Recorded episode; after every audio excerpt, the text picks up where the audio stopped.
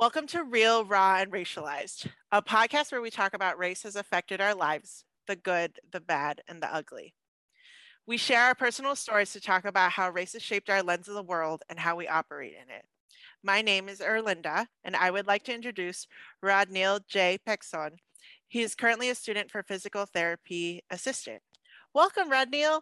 Hi. Hi. Thank you so much for being on my podcast. No, thank you. I greatly appreciate it.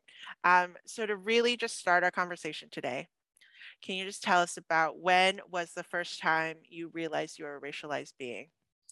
That's kind of complicated because I think the earliest like I could think of was when I was in, I think it was when I was in sixth grade, and I was sitting with like a group of students who were like non-Asian, and it was just me and actually there's actually another asian student right across from me and they would make fun of the she's so she, there's there's other asian student she was she's korean american. She was bringing korean food to the cafeteria and people was making fun of her.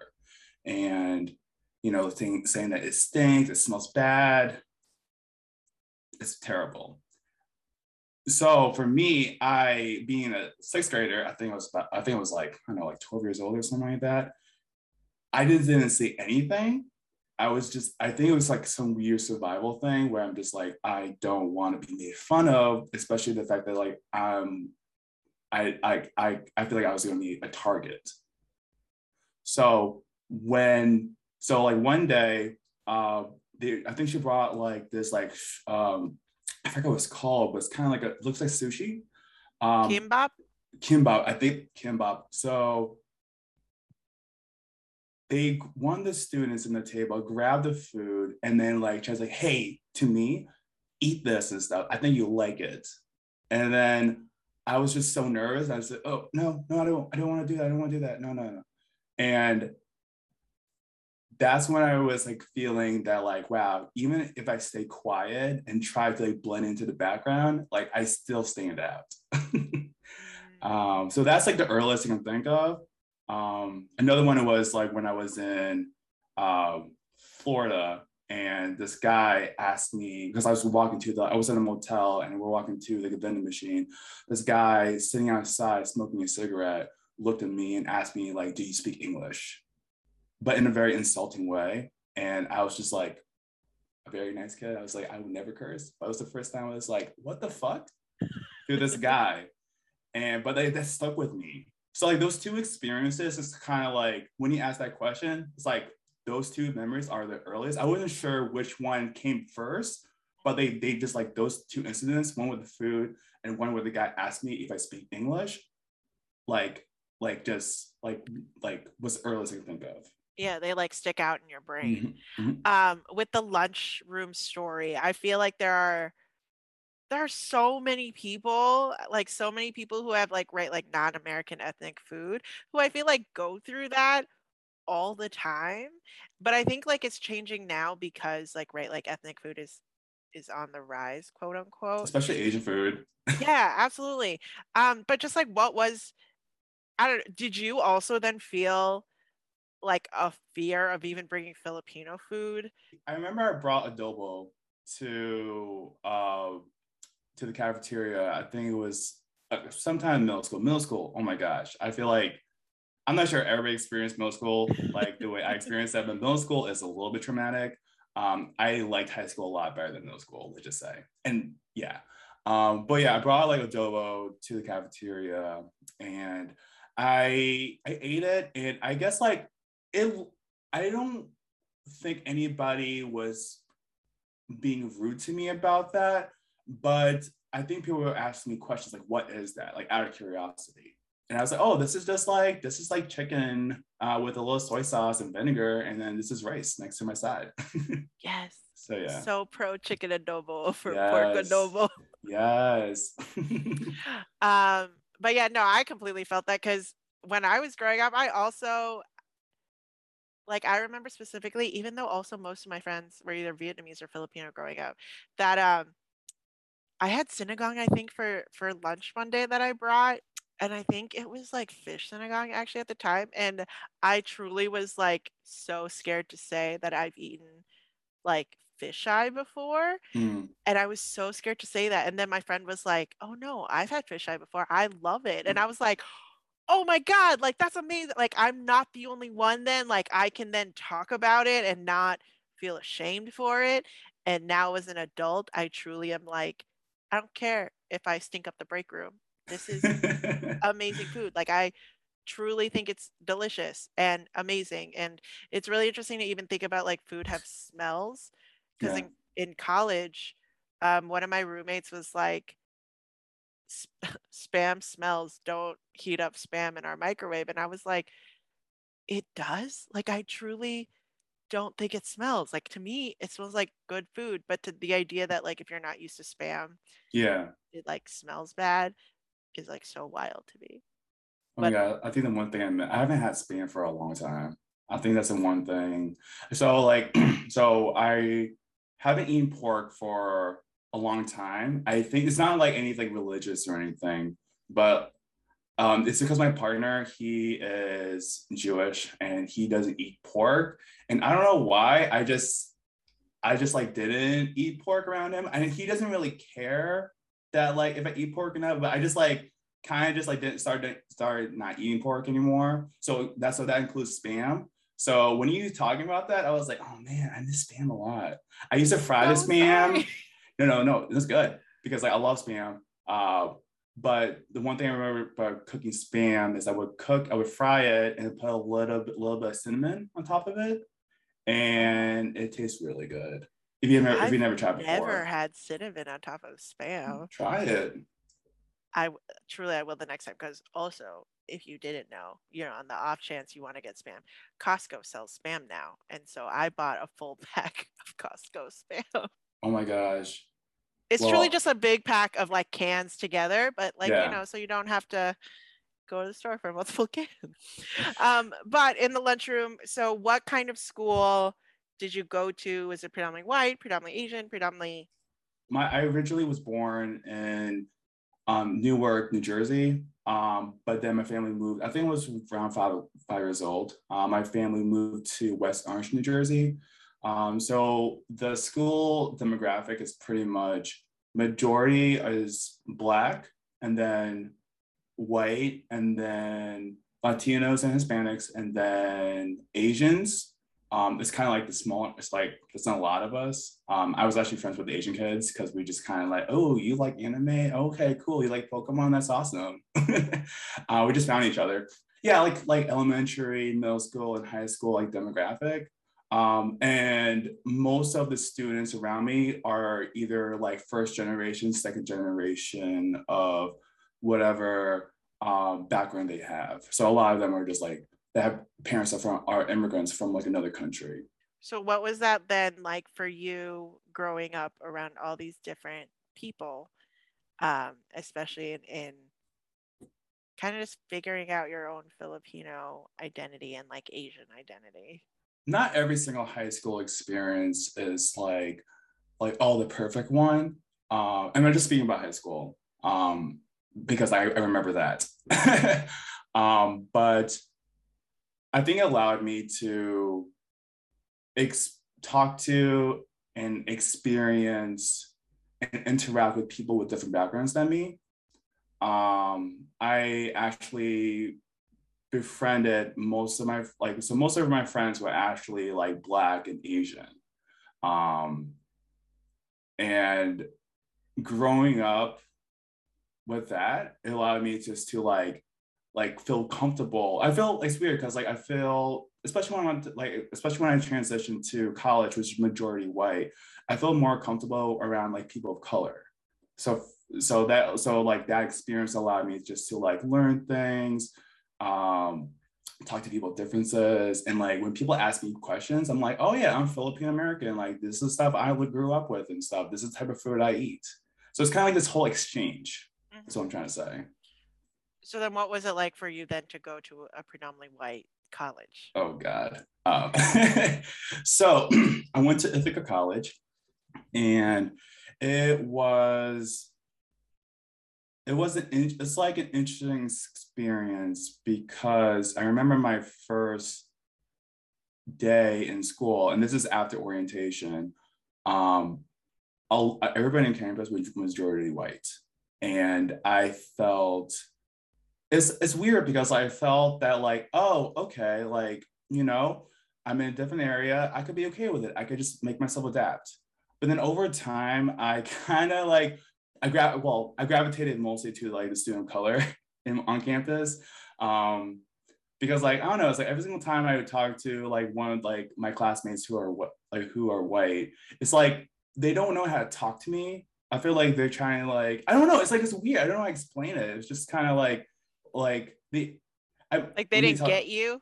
Exactly. It's like my uh my my roommate freshman year. He's a good guy, and and everything. He's like a like a music major, um, but he uh, grew up in some place in uh, in Pennsylvania, and he well he never met an Asian person at all, and I was like first like his first Asian person ever, and I was like oh okay cool because like I'm like one of like the minorities and stuff on campus. Like I feel like I have to adapt myself um to all the white students like i feel like my like personality had to shift and because like I need to be accepted by the white students because like they're the majority, right? Especially my professors who are like all pretty much white. So you mentioned having to adapt because you felt like you were right of the minority. Like there aren't a lot of people like you. So you were like, you know, when in Rome, I gotta be around and be like all these people. Yeah. I definitely think that's like one of the reactions that a lot of folks of color have when they go to predominantly white. Like I feel like it's either, oh, I gotta like not assimilate, but kind of like change who I am so I fit in more versus like, nah, fuck them. I'm just gonna be who I am. Yeah. What was and that I wish like? I was one of those students. we just like, no, fuck everything. Let me just be myself. But I fell in that trap of just adapting. Like I feel like I have to like I feel like when you said that I was thinking about like in a way that I had to like survive. Like I was I n- never went to uh, upstate New York. I thought when I say New York, I always thought about New York City. Um, so everything beyond New, like New York City, I'm like, this is some foreign land. Um, so I think I just have to adapt and just like, like make sure that like I'm able to graduate.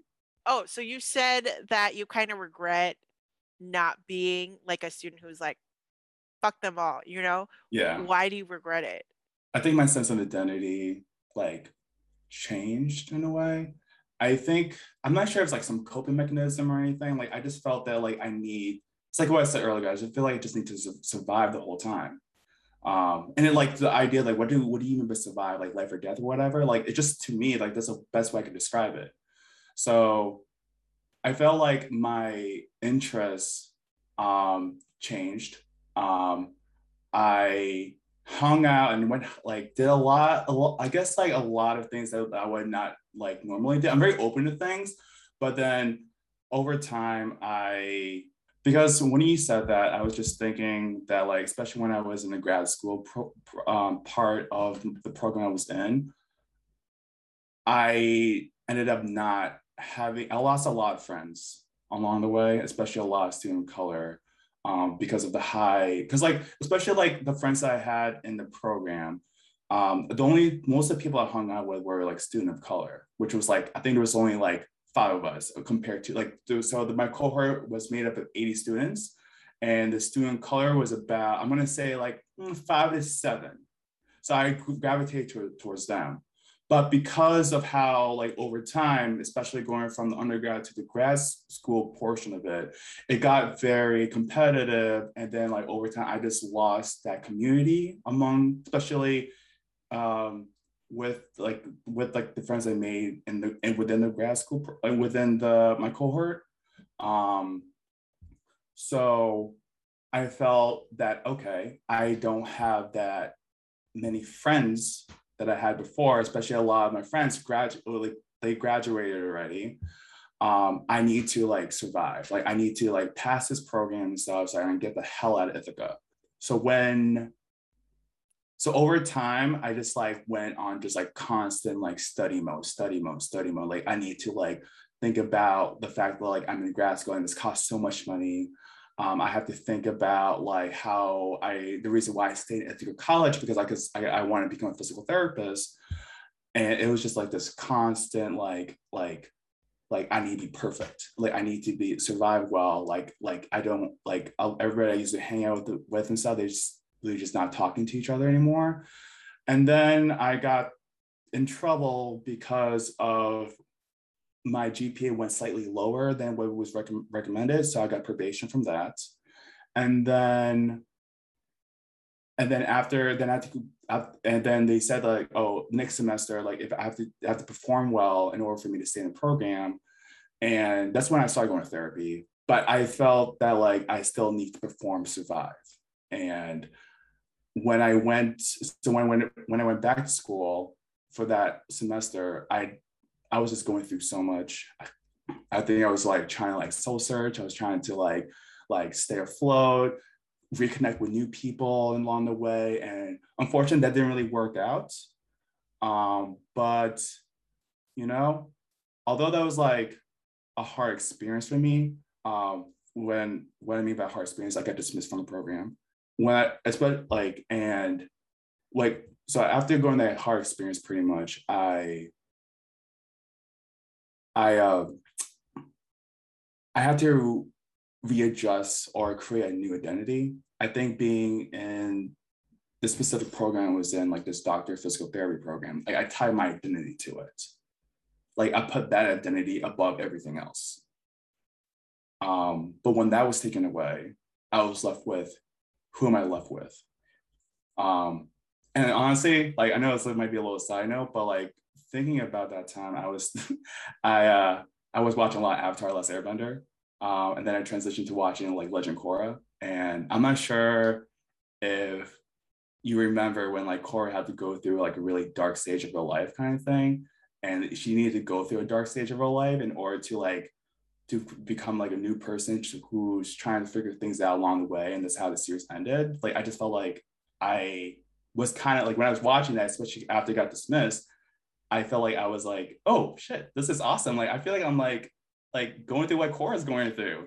And I was like in my mid 20s, and I'm like, wow, this cartoon show spoke to me.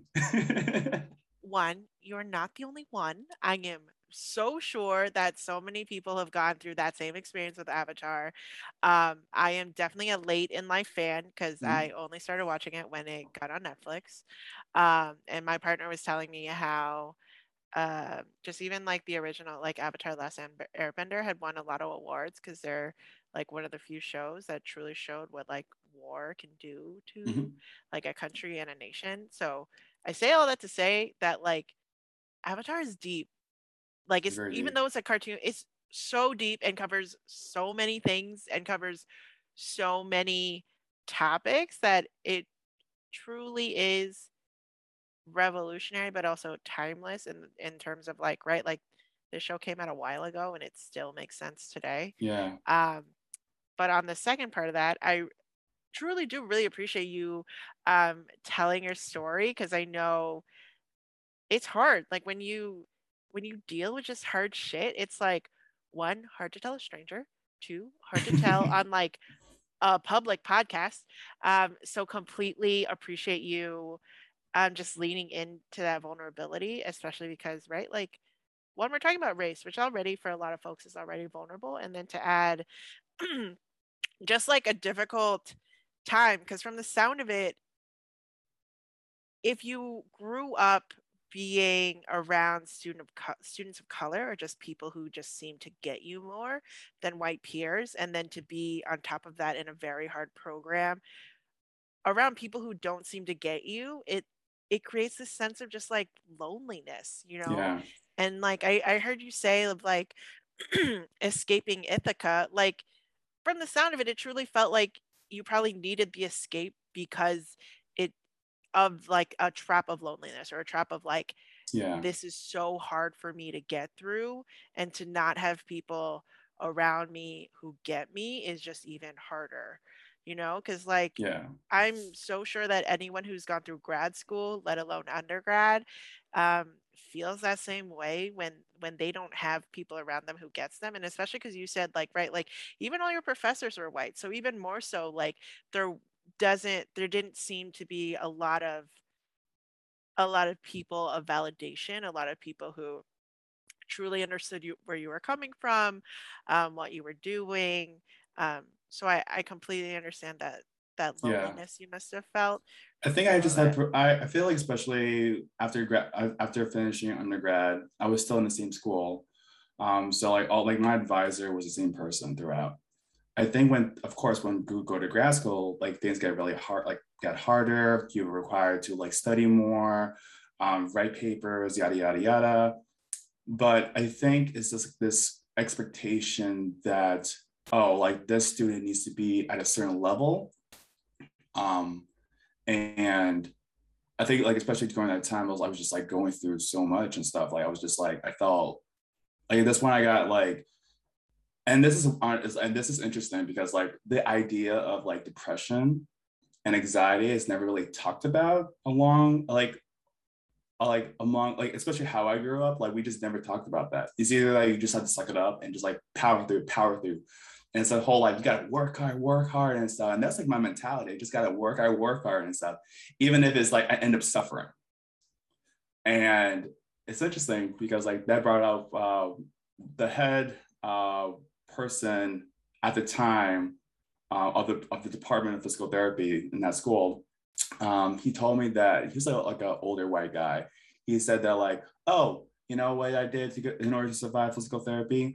Um, school, I had to uh, like like eat less, have to suffer, I'll sleep less and stuff. And look where I am today. And I'm just like, okay, cool, I can do that too. But it's a different time. Like I think it's like, I feel like a lot of people, especially like older faculty members, kind of like lose touch of like this is like the new, like it's not like the school school is not like what it was back then. It's like we're living a different time. So you can't really bring back the old stuff and have this expectation and stuff uh, of these students though, especially how like mental health um, is on the rise. Um, and especially how like students of color are going to your program with different experiences, um, probably suffering through like internalized like like mental health, like trying to keep things to themselves kind of thing, especially in a predominantly white space so on the topic of mental health you were talking about how like in how you grew up it's just not even talked about like you said like you just have to work hard right? Um you probably also heard like oh you're worrying too much just pray like just put it in god's hands oh my right? gosh like, all the um, time. yeah right? So kind of then right because i'm filipino and i've heard all those same things right? Like when i was struggling through graduate school like i was working three jobs on top of having a full like being a full-time student and my dad told me like oh when i was working three jobs what helped me was like looking at the fan like a photo of our family and saying like this is who i'm doing it for. This is this is what's getting me through and i truly sat there like cool. Like that's not, as you nod your head. Yeah i was like that's not gonna help me. Like i don't i don't know. And um like I say this all the time too is like truly what got me through grad school was my cohort because I found people who understood me who like got me yeah. through um because I also felt like truly so many imposter syndrome feelings of like I am not good enough to be in this program like I do I don't know anything like I'm not good enough I have to go do so much more work than so many of my peers um, and truly like my cohort is what mm-hmm. got me through um, I say all that to say is like, when is that moment where you realize like, cool, like what my family has been saying of like, just work hard, just keep going, just doing, just like push through isn't working. Like when did you kind of have that moment that like this isn't this isn't gonna work for me? I think when I got that when I got that um that like I think it's called probation um, so I wasn't allowed to like go to like so in in physical therapy you have to go through four clinicals, right? Um, every program how they structure is different. So like that semester when I was like I call that my one of my dark semesters. um, I um, and then I got that probation. I wasn't allowed to go to my clinical. And at that moment, I was just like feeling like I did everything I can just to convince them, hey, I know I didn't do so well that past semester. Is there way for me to go to my clinical? So I want to be like behind the rest of my class. Um, they said no. So I didn't do anything the rest of that semester. Um, and then there was a summer, so I was just not doing anything. I was just at home trying to like figure out what's wrong with me. Um, my mom, um, and I, I honestly like if it work like if if it works for my parents to go to like the Catholic Church and pray to the cross and love Jesus, yes, it's good. Like you know, that helps them out. That's how they like go through life. That's good. You know that that wasn't working for me. So I and I'm actually like kind of like looking back now, I'm actually kind of proud of myself for doing this. I'm actually proud that I actually initiated telling my mom um, that like, hey, you know, I I think I'm gonna go to a therapist. Like, I think I want to like talk to somebody about this. And my mom, she was kind of like, oh, like why, like, don't you don't have to do that and stuff. You can always talk to us, blah blah blah. But I, I think at that moment it was it wasn't like I love my family, like my mom, my dad. Um, they're they they are perfect and imperfect, but at that time it, it wasn't helping me. So when I said that and I was pushing my mom, hey, I, I need I want to go to like I really want to go to a therapist she's like, okay, you have to do your research and look for one. So I want to Google research um, psychologytoday.com and say, where's the nearest therapist? Which one takes my insurance? One to one. And it helped me. You know, I, I think like the therapist at my time, um, he was great. You know, he he helped me kind of like understand about like identity and worth and like how how like he and it's like it's like I think once and it's interesting because like this therapist was a white guy. So I was kind of like skeptical at first. I was kind of like, oh, I don't know who this person is and stuff. Is he gonna like like judge me, but whatever? But he was actually very culturally competent. Like he he knows like you know like he like like he knows that like especially like that he even told me this too and i'm actually not surprised that a lot of asian american students or asian students they have really high risk of like like getting like some mental health issue. So when you told me about that, I was like, wow, I feel validated. This is awesome. I want to see you next week.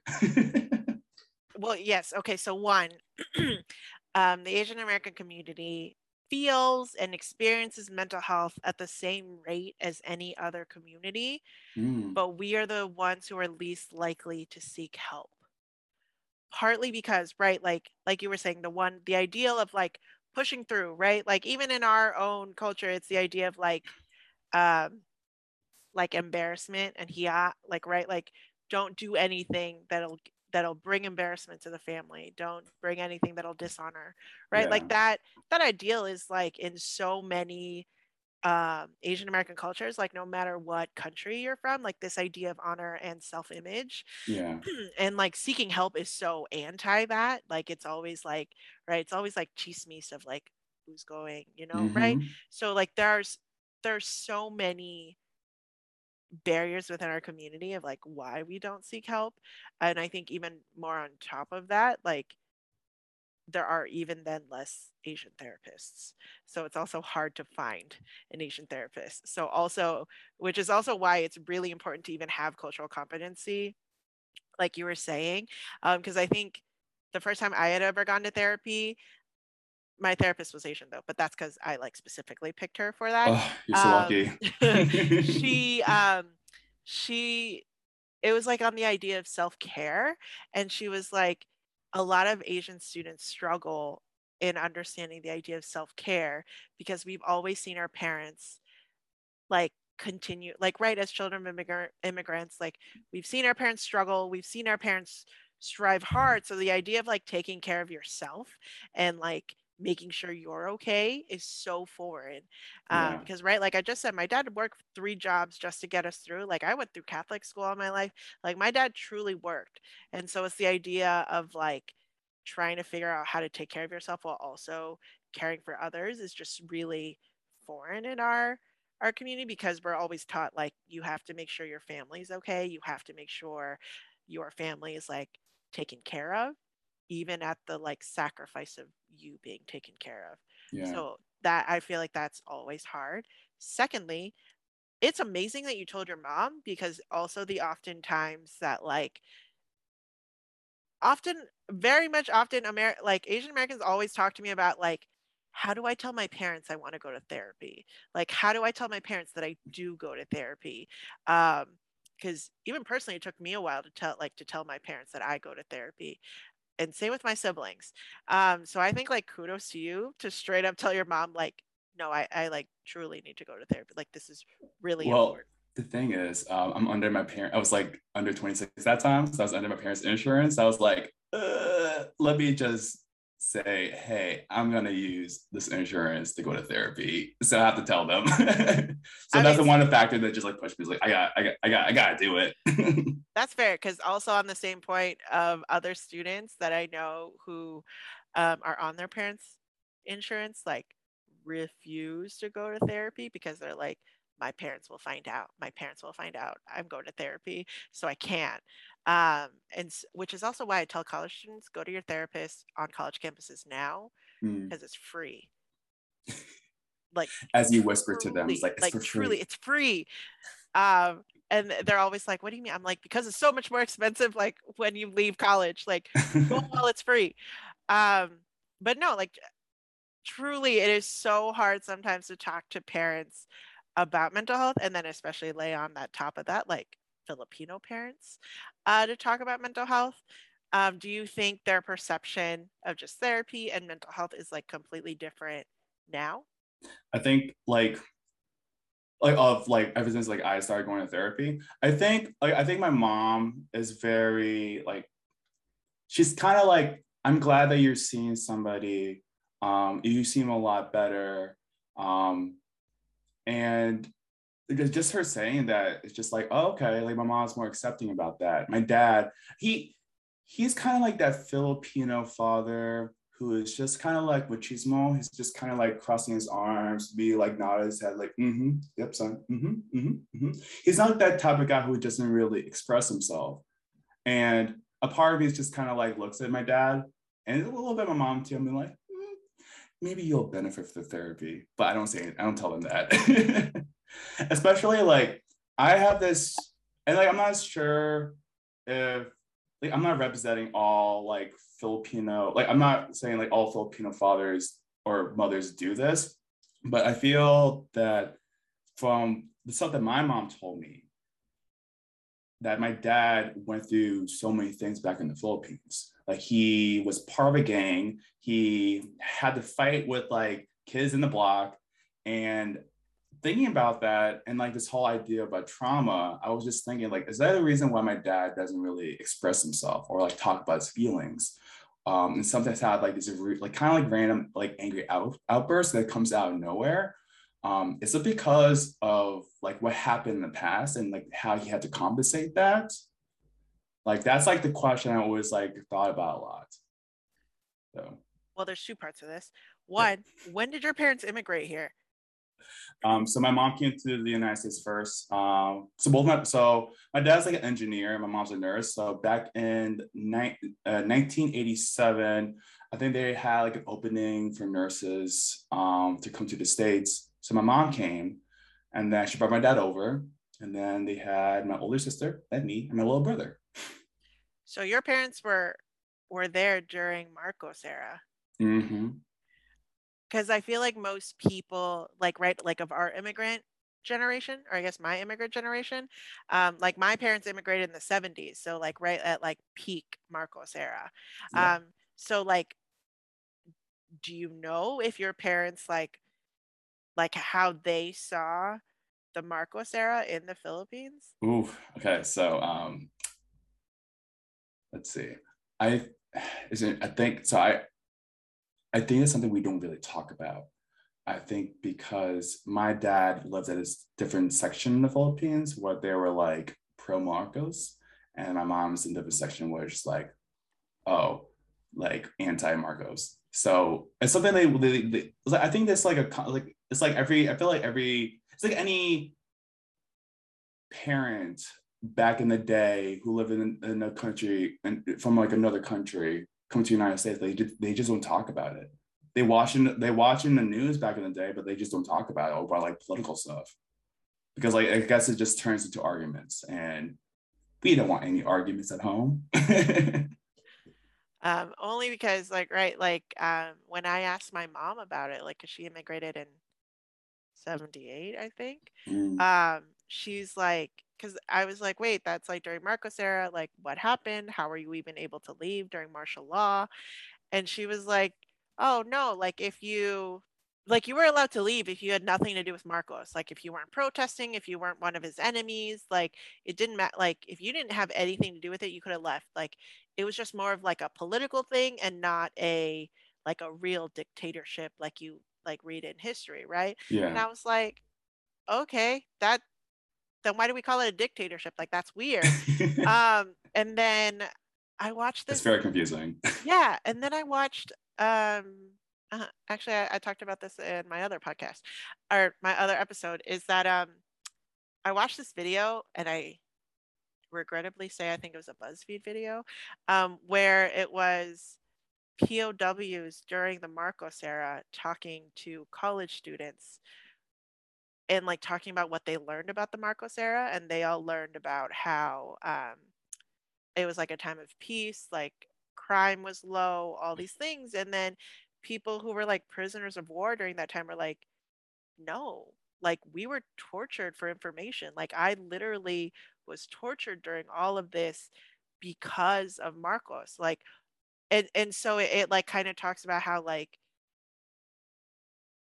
the history that the Philippines teaches and like the history that they hide yeah. and why like some of this doesn't happen and and so that's why I think like right like people of your parents generation like I've heard both stories of like um people who were part of people power and who were because there were so many uh, student protests during that time and so there are people i've met who are children of people who are student protests and then i've heard people who are like your parents who are like oh we just saw, like and my parents were like oh it just didn't keep your head down. Yeah like Don't it didn't happen. We like as long as you were okay you know? And so i think it could be part of that of like maybe your dad saw something and was like i truly can't talk about it you know? Yeah. or like it, and i think part of it is is also is like the machismo of like boys aren't allowed to cry. Boy, yeah. boys like have to like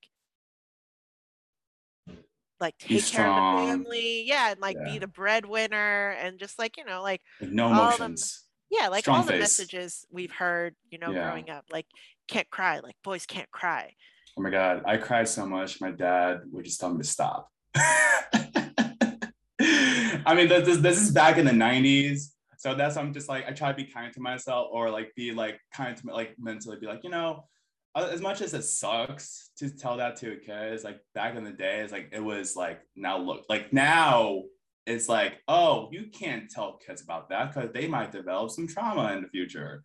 Um, but like yeah, I just like I mean especially that like you know I'm still going to therapy like and talking about my parents about like you know small things just like they did the best they can to like raise their kids and I just have to tell myself like my dad did the best he can to raise me. Yes telling me to stop crying, telling me to like work hard, blah, blah, blah, be a man, all that stuff. Like, I mean, it's like the idea is nice, but like it's more like, like, like it's like it's complicated, you know. Like I'm living like I, am not so it's kind of confusing when people say first generation, second generation. So like my parents are immigrants. So am I technically a first generation? Okay, so this is how I rationalize this. Yeah.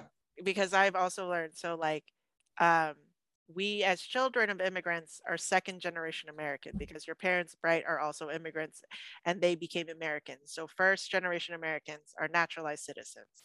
Okay. How I process it is I am a first gen American born mm-hmm. citizen. Um, so that's kind of how I explain it because I think that's also the confusion that people are like, oh, are you first gen or second? And so I say I'm first gen American born. Oh, okay. That makes sense because like I was taught in school that like it's especially my race critical theory, theory class, which everybody should take, um, and not ban at the South. Um, so, but like I was taught that like yeah, like what you said, second generations are are like children. So like it's, I, I like to think of it as like paying respects to like my parents, for example. Like they came to the United States. They're not just immigrants; they are U.S. citizens. So they first generation coming here, and I'm technically a second generation. One of my friends said this to me, and this truly like it truly kind of was like eye opening for me. Also being a children of immigrants was um, she was saying like our parents raised us for a world that never existed or like the American dream. Is that what we're talking about? No, just like in general, like what like their perception of what we would be like, of what the world would be like, Oh, like okay, okay. and what because right, like your father is essentially trying to prepare you for like the world, right? That's truly what parenting is, Yeah. right? Is just trying to prepare your child so that they're okay and can take care of themselves when they're older, right? And so you're then trying to prepare your child for this prediction of the future that truly doesn't exist that truly right because their perception of what it was like back then is different from uh, what it is now so they're preparing you for a world that yes because one the american dream does not exist two like it's just completely different of like what they could perceive right like we grew up with technology technology was not a thing in the 80s like barely a thing in the 80s so like how do you then understand like the effects of technology right? Like 20 years ago. Yeah, know? except for my parents are obsessed with Facebook. Um, okay, I'm not sure you experienced this too. to be fair, uh, the Philippine just culture was obsessed with Friendster, Oh, WhatsApp. You know, mhm. it just has now morphed into Facebook. yeah. But abs- yes, completely understandable. Interesting because like I just thought about like my mom. She uh she recently told me that she started reconnecting with her friends from like nursing school, and that was like years, like I think like 30 plus years ago. So like she's like chatting with them on like on Facebook, and this is before the pandemic. Um, I think it was like 2019. She like all her nursing cohort. I think they met up in Texas, um, just like a little bit of reunion. Um, and I'm like, oh wow, that's a beauty of social media. Sometimes, you know. Oh, uh, absolutely. My Yeah. mom does does the same thing. She does that with her high school class. She does that with her college class. I think recently she was like, "Yeah, I'm at my college reunion." It's not like an official college reunion. It's just like Yeah. her group of friends college reunion that she all of a sudden is happening because of Facebook. And I'm like, "Okay, cool. Have fun." Uh, but just also like even thinking about your siblings and even thinking about family, like do you all have conversations of what it's like to be Filipino, of what it's like to be Phil Am? it's interesting because like when I was in college, there's no so when my sister, my older sister, um, when she when she went to college, she there was like a Filipino association on campus, which like, I mean, like it allowed her to meet up with other Filipinos. I mean, you met my sister, and I and my brother went to BU too, and he had, he had that experience too. But when I went to Ithaca College, predominantly white, there's like there's no Filipino association. There was an Asian American Alliance, um, but and I would participate in that. But I was just like sometimes I kind of want to just like talk among like Filipinos sometimes, you know. So because I was at Ithaca College, uh, my only like, time that I could hang out with like of like a predominantly Filipino group was going to Cornell University. Um, and I had to drive there and it takes forever. And I was like there for a good like freshman, sophomore, junior year. And then I, that's when I started going to like the grad school por- portion and I just stopped going. But yeah, I didn't, I, I, I, I didn't have that much, like ha- I had a lot of that. I just learned, I just learned mostly just how to be like Asian American itself. Uh, my sister, my brother, they had different experience about that. They had like, I feel like they had more of like, like like yes, the Asian American like like knowledge growing, especially when you're in college, but they also have like like Filipino specific topics they, they could talk amongst like with their other friends and, and on their campus. I didn't have that. So I'm just saying I'm just jealous. In terms of then just being Filipino versus being Asian, like are there topics then that you're like, man, I really wish I could talk about this in college? I'm talking about like like I talk about when I was when I was in class or Uh, pretty much anything. So I think like for me personally, um, because right, like I went to college in Boston. One of the things that was like really hard for me being Filipino was like being recognized as Asian. Um because like like i remember specifically i was in uh like a study lounge in our dorm like studying and it was like i don't know like 2 a.m and it was like all asian kids in there and one of my friends like counts everyone and he's like oh ha ha ha it's like so funny that there are like seven asians in here studying but he didn't count me like i was the eighth person and i was like you know i'm asian right? and he was like oh haha like i meant oriental asians and i'm like you also know I am Oriental Asian, right? And he like truly couldn't comprehend. And he's Korean. And like, um, there was also another time where like I was watching Crash with like some friends. Um, and at the end of it, this also this Korean girl thought I was black. Like she did, also didn't recognize me as Asian. Wait, so, what? Yeah, she she thought I was black, and I was like, "You also recognize I'm Asian, right?" Like she, she truly didn't understand. She's also Korea from Korea, like yeah. Korean from Korea. Oh, okay. Um, and she was like, and she like couldn't comprehend it, and so like because of that, like I very much then have, I think because of that, have fought to like be recognized in the Asian community oh, because oh, like I, trying I think, to prove yourself. Yeah, because I think also right, like whenever you think of Asian, just like in like modern media, it's always like East Asian communities, but then like thinking about like what Southeast Asians look like, what South Asians look like, um, there is this like disconnect. I mean, there's also a disconnect within our own community, but yeah, yeah, everything's like everything is. I feel it's, like every as much as like we can focus a lot more about like like bigger things like oh black white like big races but like there's always like you said there's always like problems inside like in groups right there's always like divisions and stuff so like like you said Asians, right? We're very complicated. There are Korean Americans, there are Chinese Americans, there are people who are like Filipino, Indonesian, like a bunch of places, right? And it's just that like we we have, I feel like there's like this like like separation um of like, oh, like, are you like, are you technically Asian? Oh, mm, I don't think so um, I think you're like, there's difference between you guys and stuff. Like, oh, I think you're a little bit darker, or like all these other things and stuff. And and I, I honestly like I never I honestly that like the experience that you talked about, like especially that one person that, that assumed that you're black, that's like interesting because like I I I don't has this person ever seen a black person before? Or like it's it's just I don't know. I don't know. It's just kind of like this. I'm just shocked that it happened to you. I mean, it's fine. I also grew up in the Southwest, so oh. I also rarely ever got Asian. Like I always got, I've gotten Hawaiian, I've gotten Puerto Rican, I've gotten Mexican. Like I'm more used to people coming up to me speaking Spanish, and not Tagalog. Like it wasn't until I moved to Jersey did people start speaking to me in Tagalog? I was like so flabbergasted um, because when I first moved to Jersey, I lived in Jersey City, not knowing how many Filipinos lived in Jersey City, um, and I had to like I had to like go to with a student to the hospital as part of my job, and they it was all Filipino nurses, and they saw me and they walked up to me and started speaking to me in straight Tagalog, and I truly was such in like a culture shock because I'm so used to people coming up to me and speaking Spanish that like not that I'm already fluent. Like I'm I can get by, but I was so much in shock that when I tried speaking to him back, he was like, uh nah, she's American. She can't speak. So he just spoke to me in English the rest of the night and I was like,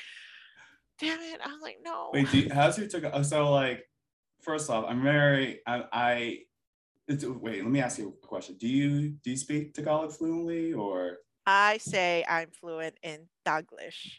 Taglish? Yeah, like I I can get by. I wouldn't say I'm fluent, but I can like understand for the most part everything. I I'm very jealous of that. I feel like so you're an older sister, right? I feel like my older sister, she also does Taglish. Like she could understand and kind of speak it, but like if someone's but like she understands when someone's talking to her. So like growing up, me and my brother, we I we I, I personally don't I I so hmm so I don't speak Tagalog so like or understand Tagalog so like or like my parents' dialects you know the Philippines there's so many dialects in the Philippines um so I have to ask my sister like oh what did mom and dad say to each other I don't know what they're saying so my sister would just be an interpreter for us Um, so I feel Yeah, like it's the older older sibling thing. you guys Yeah, are smart. no, my brothers are the same way, but it, it's not. It's oldest because we heard our parents speaking Tagalog the longest. Mm, Um, because I think so. For also anecdotally, I've seen like Filipinos are like the community who loses our language the fastest. yeah. I think part of it, I've rationalized. I think a part of it is like self hate, like right, like Philippines has gone through like 500 years of colonization and like constantly being told that like the Philippines suck, that like they like some immigrants leave and are trying to remove right in that same sense of like I need to move to this mm. country and survive because it's a better opportunity than in the Philippines. Yeah. So then I need to speak English and my children need to speak English. They don't need to speak Tagalog because that's not going to do anything. I feel them. like I feel like it's, it's like I don't know. I feel like that's like some survival tactics. You know, I think especially like years of colonization. You know, like how do how do how, is it like how do I survive if if I was back there and I had to like like and I was like being colonized by like a bunch of countries. Like how do I survive? How do I yeah, sure my it's like um? Stepford wives, right? Like so this is like your it's like survival trauma, like your trauma response, right? Mm, if you've if you've been colonized or like kidnapped for so long you believe your kidnappers um you believe your kidnappers like right point of view belief and so then it you are then convinced that like my identity isn't great right like i for me to live for me to survive i need to keep just following along with what my Yeah. kidnappers have told me Do you feel like there's some anger with that? Like when like do you feel angry about like why our Filipinos like are willing to just assimilate easily compared to other like groups? Like other Asian groups, I guess. yes and no. Like I Mm. wouldn't necessarily say I'm angry. I'm more angry at like like why we don't recognize who we are already, like the strength that we are. Like I feel like the younger generation and like the community now is understanding that and is like celebrating it more than like before. Cause like right, like in the Philippines, there's like a Filipino Spanish Friendship Day. Or is it Filipino American Friendship Day? I forget. But it's literally a friendship day with one of their colonizers. And so just like that idea is like very odd. And so I think is odd. like I, I I think it's also because of social media, right? Because like your then perception isn't isn't just like your country or your people. It's like expanded to like the diaspora, the people around, you know? And so I think like there is this rise in like claiming who we are, claiming our identity, claiming our culture, claiming who we are before colonization that I think there is this rise, but I've definitely had conversations with so many different people about I don't know, my perception is like this self-hate um, that the like the Philippines Filipinos have. Like even if you talk to Filipinos now um, who grew up in the Philippines, like they learn American history. Like they don't all learn Filipino history; they learn American history. And so I think just that perception um, of just like who we are as a people is changing. Uh, so I don't, yeah, like I say, I'm angry, but I'm also like. It depends on who you talk to. It depends on the generation. Um, it depends on right like the your acculturation your generation your year um, but i do think there is this rise in like reca- reclaiming our identity right? Like more and more people are researching more and more people are talking about it more and more people are trying to find people who look like them more and more people are trying to learn tagalog you know? Um so i think i don't know i think it's changing. Yeah, that's good. I, I think I when you were saying that, I was thinking about when I was in school, uh, and I took like critical race theory, and they show like a like a like a documentary about um about like Filipinos actually. It was actually interesting, and they were talking about like how Filipinos, especially back then, were easily like they could easily assimilate into American culture compared to other Asian immigrants because of one, English, and two, like, yes, just I guess like Christianity. I mean, I know Filipinos um, like majority is Catholic and stuff. I know there's like there are differences and stuff, but like they still fall under the umbrella of like Christianity. We believe in Jesus, right? So like they're like the fact like that happens and stuff, like they're willing to assimilate. Like they, they could like they are, from what I remember from this documentary, they were hired a lot more than other Asian immigrants back in the day well, because of these factors. Yeah, and it's I like, it's, yeah. Yeah, I think it's also like colonization. Like that too. They're yeah. the ones that like were easily able to move over.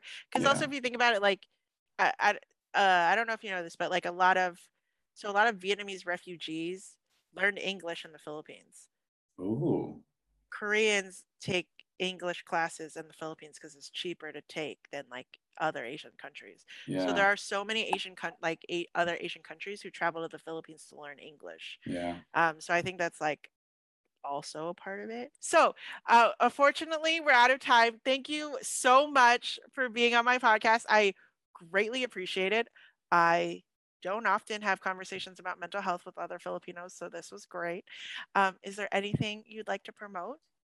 Um, I don't have like I like to keep myself a little bit private and stuff, so nothing for me. But I want people to like you know do their research, um, use internet and stuff to like look into like anything about race relation stuff, um, and you know like I'm here to promote uh, taking critical race theories, you know, in high school and in college.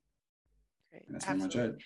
Also, shout out to the Filipino School of New York, New Jersey. If you are like us and want to take Tagalog classes, the Filipino School of New York, New Jersey offers online classes that I've that's taken, awesome. and they're it's actually really good. Um, but thank you so much. I greatly appreciate it. Uh, thank you. No, thank you so much.